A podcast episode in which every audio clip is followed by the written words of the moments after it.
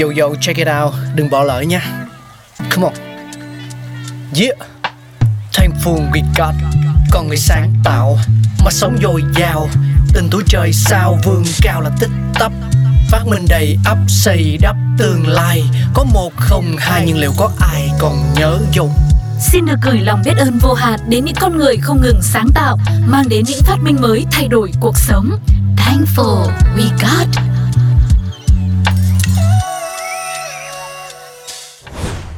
Cục tẩy, cục gôm có thể coi là một trong những phát minh quan trọng trong lịch sử nhân loại nhưng trên thực tế, có rất ít người biết được cơ duyên dẫn tới sự hình thành và phát triển của món đồ văn phòng phẩm vô cùng quen thuộc này. Vào những năm 70 của thế kỷ 18, người ta tẩy đi các vết trì bằng cách làm ẩm các mẩu bánh mì, cuộn chúng lại thành những phần nhỏ. Tuy nhiên, do được làm từ bánh mì nên nhược điểm của nó chính là dễ bị mốc và dễ nát.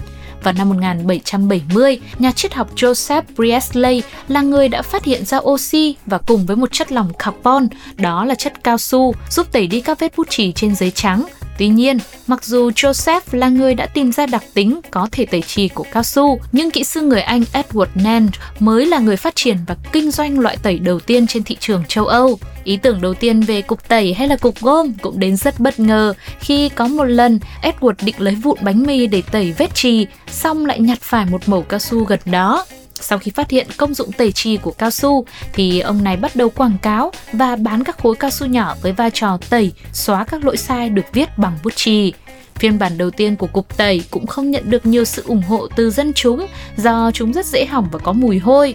Phải tới năm 1839 thì Charles Goodyear đã giải quyết cả hai vấn đề trên bằng quy trình lưu hóa cao su. Chiếc bút chì đầu tiên gắn cục tẩy ở phía đầu bút xuất hiện vào năm 1858 nhờ ý tưởng của Hyman Lippmann. Điều này đã mang lại sự giàu có cho người này nhờ bán bản quyền phát minh vào năm 1858 ấy với giá 100.000 đô la Mỹ. Tuy nhiên, cuối cùng thì bằng sáng chế này bị vô hiệu hóa bởi nó đơn giản chỉ là sự kết hợp của hai sáng chế khác chứ không phải một phát minh hoàn toàn mới. Một thập kỷ sau thì Lipman mới được công nhận tác quyền và xây dựng công ty Faber, sản xuất mẫu bút chì gắn cục tẩy màu hồng trên một đầu để bắt đầu buôn bán. Đó, nghe tới đây thì mọi người cũng có thể dễ dàng nhận ra chiếc bút chì mà mình thường xuyên dùng trong cuộc sống hàng ngày hay là với các bạn học sinh thì rất dễ thấy đúng không ạ? Một ví dụ minh chứng khác cho việc một cục tẩy nhỏ bé như vậy lại có thể thay đổi cả thế giới, đó là nhờ sự đa năng cũng như công dụng thương mại rất cao của nó.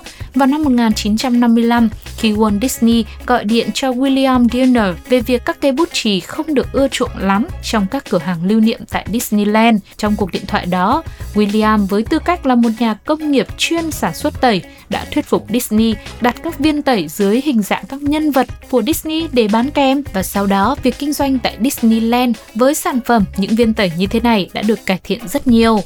Ngày nay, bên cạnh mũ cao su, cục tẩy còn được chế tạo từ các vật liệu tổng hợp như nhựa cao su, butadiene với những màu sắc bắt mắt và mùi hương dễ chịu khi sử dụng nữa. Nếu gia đình nào có các bạn nhỏ đi học chắc sẽ phải nhiều phen nhức đầu vì việc cứ một ngày, hai ngày con lại về kêu ca là mất tẩy rồi, mất gôm rồi. Nhưng mà từ nay chúng ta hãy chia sẻ với các bạn nhỏ nhiều hơn rằng à, con ơi, đấy là một phát minh vĩ đại thay đổi cuộc đời của nhiều người, thậm chí thay đổi cả thế giới này nên con nhớ phải giữ gìn và yêu thương đồ dùng học tập con nhé. Lúc này thì Sugar phải gửi lời chào tạm biệt với quý vị thôi. Hẹn gặp lại ở những số tiếp theo để cùng khám phá về thật nhiều những phát minh thú vị khác nữa. Oh.